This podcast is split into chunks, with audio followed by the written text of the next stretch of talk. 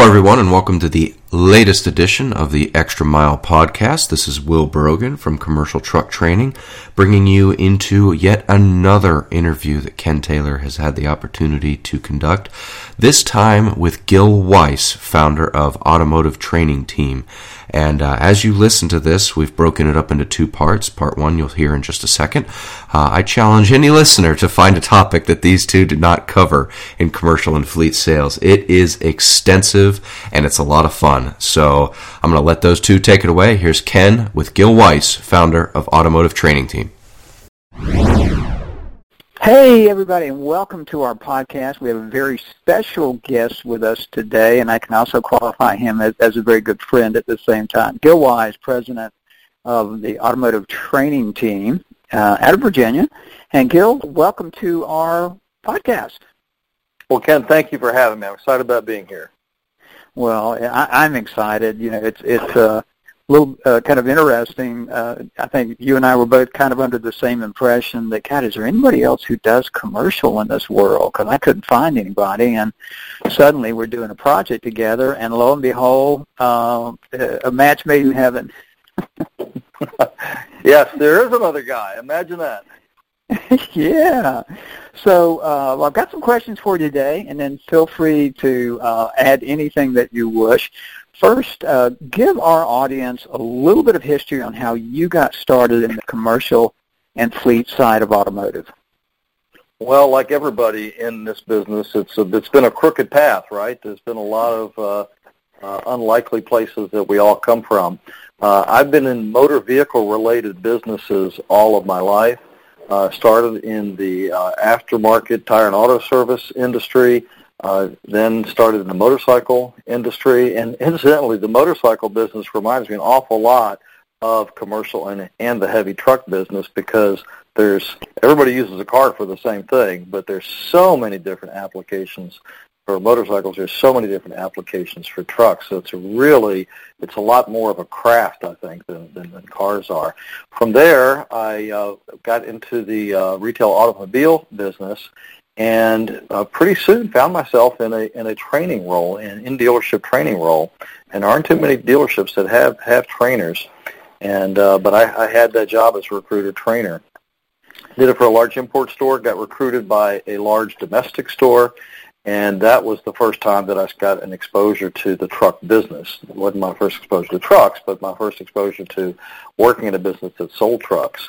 And uh, I had the good privilege of uh, being there when we started a commercial truck department. Like a lot of dealers, uh, we, we carried some commercial trucks, but we actually started a department. And I got to be part of seeing it grow and, and doing some, de- developing some internal uh, personnel development training specifically for the commercial truck department. Uh, that caught the uh, attention of the manufacturer that we work with, and when I left a couple of years later to start my own training company, working mostly with local dealers and dealer groups on sales and process training with retail salespeople and sales managers mostly, uh, I got a phone call from our former manufacturer's rep who had found himself in in commercial truck and gave me a call and said, hey, these guys don't get a lot of training, which was true at that time and uh, I'd like to. I got a little bit of budget to put something together. Would you be interested in, in, in partnering with me to put this on? And so we did, and that program kind of spread around uh, the country. And uh, it was really my first foray into working with, with vehicle manufacturers. I picked up some other manufacturers and then got, was recruited by NADA, uh, which is their sister organization, American Truck Dealers, as their uh, director of custom curriculum. And I had a great experience there because I got to learn heavy truck business. I've been involved with up through class uh, uh, five and to some degree six and seven, but these were class eight truck dealers. And uh, so I got a great education in developing training products for them, working with their internal subject matter experts for authenticity. Uh, after about four years, I, I left and went back into the consulting role. Actually bought back my, my original company that I sold when I went to work for them. And because of all the uh, contacts with the car companies uh, and truck companies that I had made during my time there, uh, I've now uh, changed my focus to where almost most of my training is with the car companies, less with, with dealerships. Wow, uh, very interesting. Uh, uh, rode and roll. So uh, outstanding. And you know, it's kind of interesting uh, how you've diversified and, and you, you, like us, have adapted to that business because I actually started out training mortgage bankers and now here I am training commercial dealers. So it's usually an indirect road. I don't think anybody ever starts out with that idea in mind. So, uh, wow, great. Thanks for sharing that with us. Gil, your consulting and training covers a wide range on actually both the retail side of automotive as well as commercial and fleet. Uh, can you give our listeners some details on all the services that you're able to provide? Well, I can, yes. And it's funny because uh, people who meet me in a commercial training environment that also know you, they, they assume we just do exactly the same thing. And what I explain to them is, is that we do do a lot of the same things, but we also each do things that the other does not do. and it gives me an opportunity to promote some of the services that you provide that they can benefit from. Uh, I do uh, both, as you mentioned, both car and truck. And in addition to doing training, I also do curriculum writing for hire. And uh, in doing that, uh, I had the good fortune during my time at NADA ATD uh, was uh, I got sent to a lot of great classes where we learned to focus on how adult learners learn. And I've learned to put together content and presentations that are really engaging, a lot of fun, and yet still very content robust uh, and and to be able to do that on subjects that aren't necessarily entertaining subjects, truck specking comes to mind, right? oh, absolutely. I mean, that's nuts and bolts of math, and, and frankly, I don't even like to do math in public, but uh, it's necessary when you do truck specking. And one of the things that we do to help them, because you know most of the manufacturers now have very sophisticated software that helps them spec the trucks. Uh, and, and that's really not my role to teach those programs. They have, the, those computer vendors have their own personnel that do a great job. Uh, what they bring me in to do is to uh, teach people how to manually spec trucks. And I always start the class out that, hey, we're going to teach you how to manually spec trucks so that you won't want to. Right? I love it so, and, and, well, what do you mean by that? Well, so that uh, you're going to want to use the software because the software doesn't make math errors. The software will catch some of your mistakes, but you also can't re- rely on the software, you know, to do everything, right? And so, uh, what we do is we walk them through. We teach it from the perspective of cause and effect.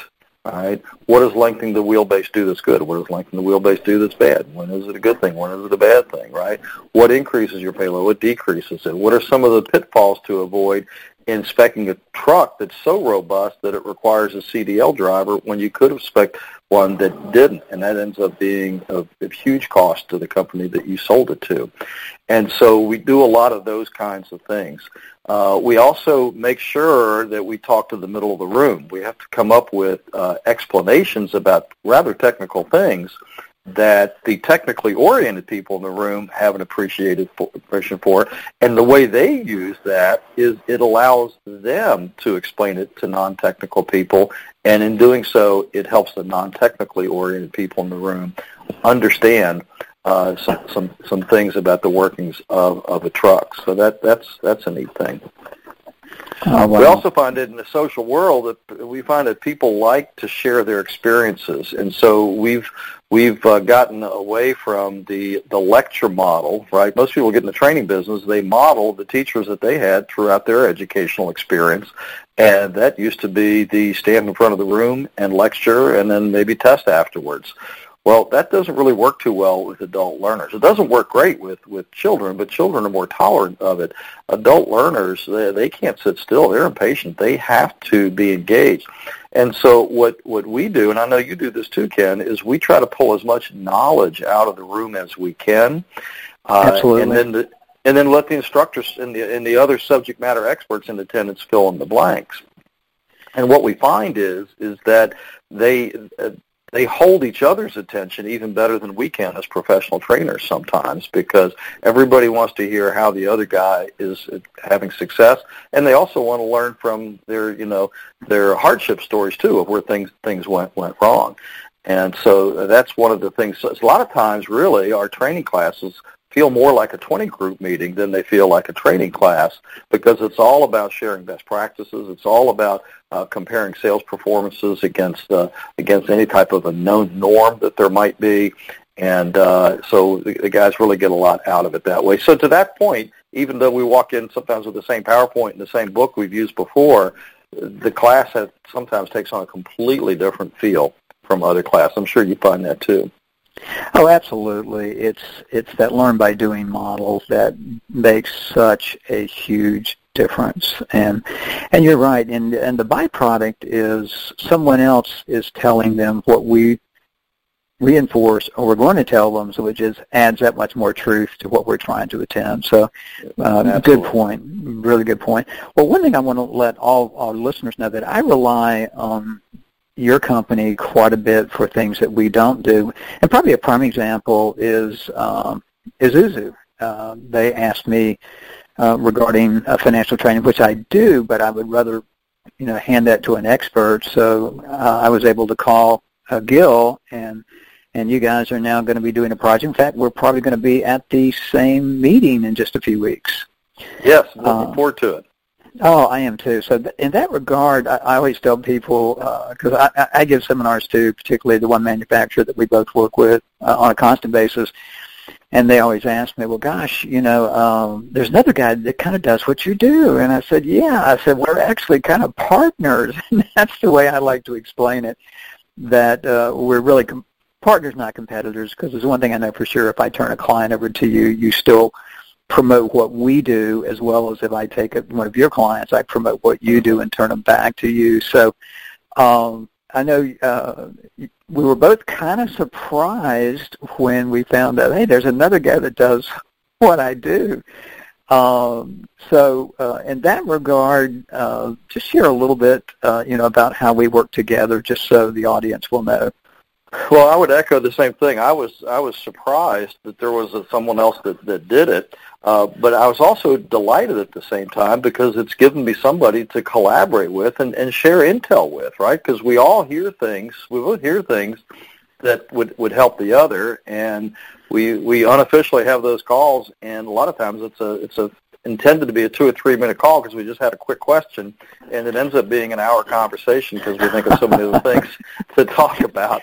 And, uh, Absolutely. Uh, so so yeah, and and it's and it really is refreshing because you know, in every industry, uh, and, and certainly on, on the retail side as well, you know, there's a lot of bad training out there. And by bad, I don't mean that it's inaccurate, but that it's being taught by individuals that lack the passion for the vocation. Yeah, they could right. be at a car meeting or a truck meeting, but they could just as easily be at a Procter and Gamble or a Xerox type of an environment where they're teaching things in an industry generic manner, and that's that's not really we're we're we're way too busy for that in our fast-paced world. It needs to speak to the job role holder, and it needs to be relevant to them, and it needs to be be be vetted uh, as well. And that's something that you and I uh, both do that really makes a, a big difference.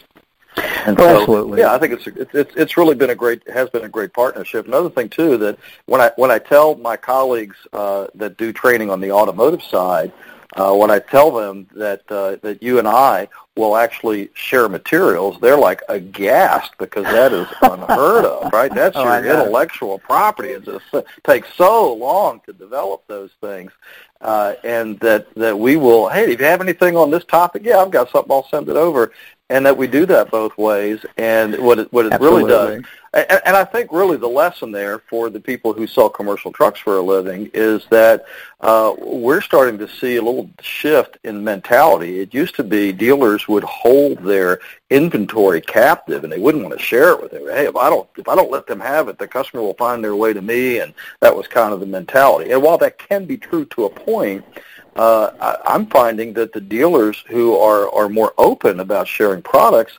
they don't have 17s and 16s on their lot because it creates artificial volume that aren't trucks that they sold. And every time they deal or trade out a truck, it gives them an opportunity to look at that truck and say, okay, well, I, I'm, I'm going to order a replacement for this, but what would I do differently this time? Why have I lost deals on that truck? Oh, I lost deals because you know it doesn't have a hands-free feature, and my state just passed a law where you have to be able to talk hands-free and driver safety and compliance and some of these kind of things. So it gives us that opportunity to keep perfecting uh, what our inventory actually is. So I really believe that a lot of times people are, are too concerned about their competitors. Uh, chances are, in most cases, their competitors can help them a whole lot more than they can hurt them. Well, absolutely, and everybody looks good in the process. And you know, it's funny, Gil, because I'm seeing this exact same thing. You know, the dealers that are very open to sharing, uh, we tell them as part of our presentation, you know, build relationships with your competitors. And, mm-hmm. and often I will cite our relationship is not really one of competitive, it's one of uh, enhancement. You know, I, yes. you know, uh, Michael Kennedy at Isuzu was delighted once he talked to you and found out there was an, uh, you know, someone to do uh, what they were asking.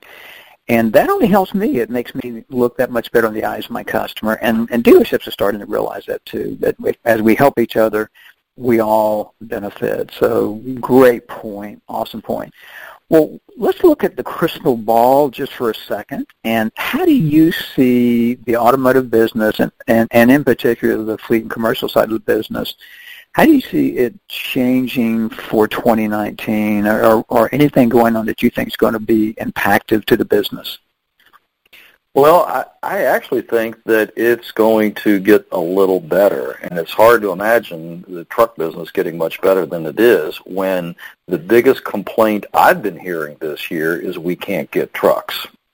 Now, if we could, we can't get enough trucks because they've they've cut back on production, well, that would be one thing. But that's simply not the case. They're producing at record numbers. They're running these plants. I mean, you know, some of these plants, there's a truck rolling off every minute. And uh, so, I mean, how much faster can we build them? And so uh, even the body companies that normally are kind of our fail-safe, our go-to uh, backup plan for inventory when we don't have enough, wow, we just get one from the body company. Well, the body companies don't have them, and in some cases, uh, the the vehicle manufacturers told them, say, "Hey, we're done for the year. Whatever you have ordered, that's all you're getting." All of our all of our build capacity has been been committed for 2019. It's not true of all manufacturers, but everybody is delivering trucks. Uh, they have they have more demand than they have capacity. So that's that's positive. But also, if you look at the SAR, the seasonally annually adjusted uh, selling rate, uh, for cars, it's going to it's it's leveling off and starting to taper down ever so slightly, but it's tapering down from multiple record years, 17 million plus years. That's only happened a couple of other times in history prior to this run that we've had. So if it drops to 2016 or even to, uh, excuse me, to 16 million or even 15 million, uh, like uh, that's those are still great years. But the news is even better than that on trucks. On trucks, it's not leveling off and trending down. It's actually forecasted to go up uh, for the next couple of years at least. Everybody's afraid to forecast much further than that, but we're seeing uh, increases in every size class range: class one and two, class three to five, class six to seven, and even class eight. Uh, the other thing too is is that uh, the biggest growth is in class six seven, which we usually refer to as medium duty trucks, and that's where the biggest growth seems to be. So uh, we're getting more manufacturers that are that are that are jumping into that. And uh, so I, I see that it's it's it's full speed ahead. The other thing, not only is there an increase uh, forecasted, but I think that there's some upcoming volume that's hidden in, from the SAR calculation, and that is all the companies who are trying to buy trucks that are having difficulty buying trucks this year because of the aforementioned supply problem. And so I think that those people will be getting their trucks next year, or which is now this year, 2019. And so, uh, so I, it, it, it seems like things are moving in the right direction to me. Oh, and we're, and we're seeing it. And along those lines, it's kind of interesting, Gil. We're getting more and more dealers calling us wanting to get into the commercial business that have either never been in it or uh, a term I use, and I know you're familiar with it, they've played at it. They haven't taken yeah. it seriously. You know, they've hired, they've they grabbed a young guy off the retail side and said, "Guess what? You're now our commercial guy." And his question is, "Well, that's great. What is commercial?" yeah, right. and it goes from there. So, and oh, by the way, there's no one to teach them. Oh, yeah, there's no one to teach them unless they've heard about you, you or I. So, right. Uh, with that in mind, what specific advice would you give to a dealership that has never been in commercial and fleet, but is thinking about getting started? Well, first of all, it's it's a great profit opportunity, and I don't think we need to go into all the reasons why it is. Most of the people listening would would know what those reasons are. So once we get past that, then the, then the next thing to decide is that they need to make their decision with their eyes wide open. As, as you imply, this is not a place for dabblers. This cannot be a wavering commitment where we want to do this year and we'll throw some resources at it. and next year we're going to back off. Uh, it, it's. I think that a dealership needs to be in the commercial truck business or out of the commercial truck business uh, it uh, the dabblers it just doesn't work well. They end up with a lot of aged inventory issue. They end up with uh, employee turnover issues, and they probably only have one person, maybe two, if they're just starting out. So if that person leaves, they they've lost a hundred percent of their staff. What if that happened on the retail side? uh, disaster. And you can't train people up as quickly on trucks because there's so much more that, that they need to know. Oh, absolutely, absolutely. But no, all good points, and and and we're seeing the same thing. You know, it's interesting. You and I give the same advice. You know, we tell, look, you know, here's here's the inventory you're going to have to commit to. Uh, here's the shift you're going to have to make in even your internal personnel. You know, if they're all trying to take ups when a commercial guy walks onto the floor, you know, how many commercial deals are lost because a retail guy tries to sell them and they don't know anything about the back of the truck. And it's mm-hmm. just amazing. And we see that very, very often. So uh, all good points. Thank you. You are dead on with exactly the same thing that we're seeing. Well, Gail, you've got to have one or two funny stories in all your time in this. Anything you could share with us on, on those lines? Well, well, there, there's so many. I, I tell you, one of the things that we do that tends to to bring out a lot of funny stories too is that uh, one of the things I'll do from time to time in my classes is I'll have a little segment I call Stump the Chump, right? Where I'll say, okay, uh, how about I'll be you and you be your most difficult customer, and just pull the pin on the grenade. Give me all you got, right? And not, I love it. Not everybody wants to do that, but there's always somebody in the room that is absolutely willing to box with the kangaroo down at the county fair, right? and uh, and so anyway, so a lot of funny stories come up with that. And it was, I was doing that one day, and somebody says, "Well." What do you do when somebody wants uh, what's an example? They want to they want to buy a class 3 truck to replace a class 3 truck a cab and chassis let's say when they've told you a little bit about how they're going to use it and you know from all the ones you inspected for the same vocation it's going to take a class 5 or maybe if we can find out exactly what they're doing maybe we'll get lucky and a class 4 would do the job. And the customer says hey I don't care about that. Hey don't try to upsell me. Just sell me a class 3 truck what should you do? And it reminds me of uh, a story that came up in class where uh, someone came in with that exact someone came with a bit of a chip on their shoulder, insisting on buying a class three truck. And after a little bit of dialogue, the commercial truck person who knew their business realized it was the wrong thing, and he goes, "Well, you, you need a four or five. Well, sell me a three. He says, "Well, uh, I, I won't do that." What do you mean you won't do that? You won't sell me a truck? No. If you want to buy a class three, I won't sell to you. If you're gonna, if you want to buy the wrong truck, you need to buy it from somebody else. And of course, the guy had some expletives on his way out the door. Figured we'd never, never see him again. Well, the guy ends up coming back in sometime later. First thing he did, he finds the guy. He says, "Do you remember me?" "Yeah, I remember you." He says, "Well, first thing is I want to apologize to you. Turns out you're right. Tell me what I need, and I'll buy it." And he did. now, okay, now that'd be funny enough of a story if it turned to one truck. Fast forward a few years later, these two guys are best of friends. They their families go on vacation with each other. so that's the other point, and, and here's the point to the story, is that a lot of times because we, uh, unless we're a Class 8 truck dealer, we're probably working out of a retail car facility with a commercial truck department. And so a lot of the culture of a car dealership permeates the commercial truck department. And so we just want to sell the next truck, roll the next unit. And it, so what happens is is that we don't necessarily see the value of developing that long-term relationship. And with trucks, people often buy them in multiples and their businesses tend to grow.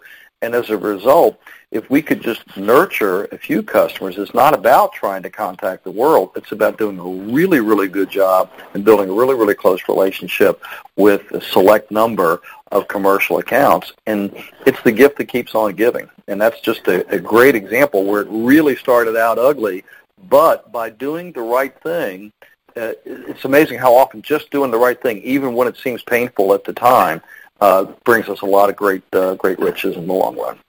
Oh, 100%. Gosh, we've got so many stories very similar to yours. And the interesting thing we find out about that commercial customer, because there are, are such a shortage of what I call really quality professional salespeople on that side, is uh, you're not just a truck guy, you're their truck guy and right. uh, they tend to become your best referral sources. And we tell people over and over, don't neglect. You know, it it, it moves from salesperson not trusted to salesperson trusted to friend. And when it reaches the friend point, then you're their customer for life unless you do some really bad things. yeah, loyalty transitions into advocacy, and they they they send other business your way because you know, sometimes we miss miss the idea that hey, we know a lot of people in the car and truck business because we're in the car and truck business. But people who are self-employed business people, they know a lot of other self-employed business people oh, in gosh. their own vocation and in any other vocation for that matter, right? And hey, there there are a lot of times they're located in industrial parks. They have business neighbors, right? The uh, the the plumbing contractor is right next to the fence contractor, who's right next to, and it goes on from there. And so these people do know each other, and so it can be a great source for uh, referrals in that regard. And, oh, absolutely. You know, it's it's funny. I was on a sales call with a, a dealership, uh, gosh, last month, and we they got a first appointment with with a, a brand new prospect, and we had a great meeting. They were shocked by the amount of knowledge that this person knew, as well as the knowledge I brought to the table. And at the end of that meeting, uh, I said something that I say a lot, even and I normally don't do it on a first call where we haven't, you know, built a customer relationship yet. But I said, "Hey, gosh, uh, you know, you mentioned you've been at this location for 12 years. You must know some of the businesses around you." He said, well, yeah, we do. We've got a great relationship. And I simply said, hey, would love to stop by and introduce ourselves, uh, not asking for a referral, but would you mind if we just stopped in and mentioned that you and I had met today? And he said, absolutely. He gave us four names, and we made four more sales calls with a referral from someone who had never bought a truck.